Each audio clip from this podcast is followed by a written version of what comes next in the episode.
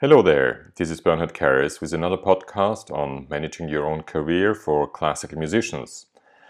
I'm sorry that I took a bit of a break over the last couple of weeks or days, but I was teaching our online course and so I was really, really busy. I hope you had a good time in between, and today I want to speak about the importance of fan management. Many musicians out there think that the job of the promoter is actually to get in the audiences. You will be surprised that that might be actually different and that you are well advised to look at your fan base early on. Why is that? When I was the C E O and artistic director of the Vienna Concert House and we looked at new artists, not only did we try to listen to them live, because that was always the best thing we could do, we also looked at their fan base. And yes, we did that by looking at their social media presence. We looked at their newsletters, if they had any. We looked at sales numbers from other venues or asked friends at other venues how they actually sold. Because we wanted to make sure that we actually had a good audience and a good turnout for any artists who came to the house. So if you're a great young artist and you're active on social media, you had significantly higher chances of being hired actually at the Vienna Concert House than artists who are also as great as you are, but who do not take as much care about their fan base. So that's the first reason why you re- really should look at your fan base. But there are many other reasons too. First of all, people actually want to listen to you.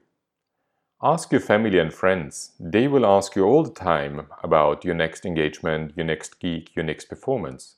They are really eager to learn from you, to listen to you, to see you on stage.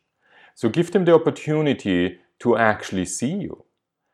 And it is actually done really simply, because start with a newsletter or start with the fan module on Hello Stage, which automatically will send out your concert dates once a month to all your fans and followers, so that they are informed and that they can buy tickets wherever you are.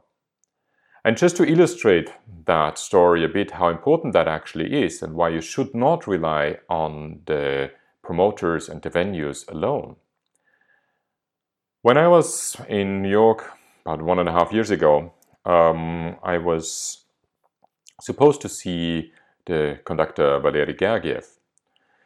Valery Gergiev and I are friends, so we try to see each other whenever it's possible. So I knew that he was coming to New York and I was really looking forward to seeing him, and I actually even knew his arrival date. So when I came to New York, I texted him and said, I'm here, um, would be great to see you, and I think you don't have a performance in the evening, so we can actually go out and have dinner. I did not hear back from him for a couple of hours, which is normal. But then I got a call from him and he said, where are you? I said, what do you mean? He said, I'm conducting at uh, BAM in Brooklyn today. I said, I didn't know that. I thought you were with the Vienna Philharmonic at Carnegie. And he said, yes, I'm also with the Vienna Philharmonic at Carnegie, but I'm also conducting Marinsky at BAM.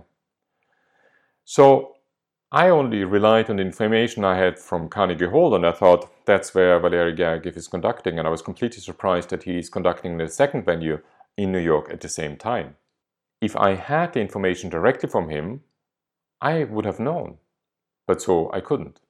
But let me tell you another story. Friends of mine supported an Italian conductor at a fundraising evening in New York.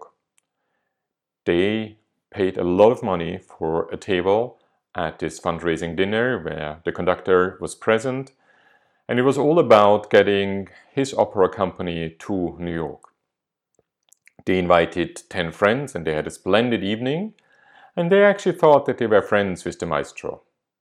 A year later, when I was in New York, I said, ah, why don't you come to the opera with me? This Italian conductor whom you actually supported is conducting. And they looked at me completely stunned and said, we didn't know that. And I was surprised, and I thought, what a bad organization that you do not inform your donors at the place you are, that you are actually there, and you might actually even invite them to come and see your performance. So you see, that actually fan management is not only important for the young musicians out there, but also for the very well-established. Simply because the relationship today is between the fans, the audiences, and the musician. Everybody in between is an intermediary, often a very important intermediary. But you actually can't rely on promoters and managements and venues that they will give your fans the information they require. So start thinking today how you actually can manage your fan base and how you can build it up. Keep them informed because they want to be informed and they need to be informed. It is your fan base which actually makes your strengths, not only so that you actually can show a venue, for example in Vienna, that you have a couple of hundred fans following you from that city. You can imagine that a promoter will be much more inclined to engage you when they know that you actually have fans in that town and that you care for them and they care for you. I don't want to speak about crowdfunding and financing all your great projects, because do not go out and start a crowdfunding campaign if you don't have a fan base. So a fan base comes first, and you can't start early enough. Thanks so much for listening. I hope you enjoyed this podcast. Please share it with your friends. Do not forget to go on our webpage, be your own manager dot com.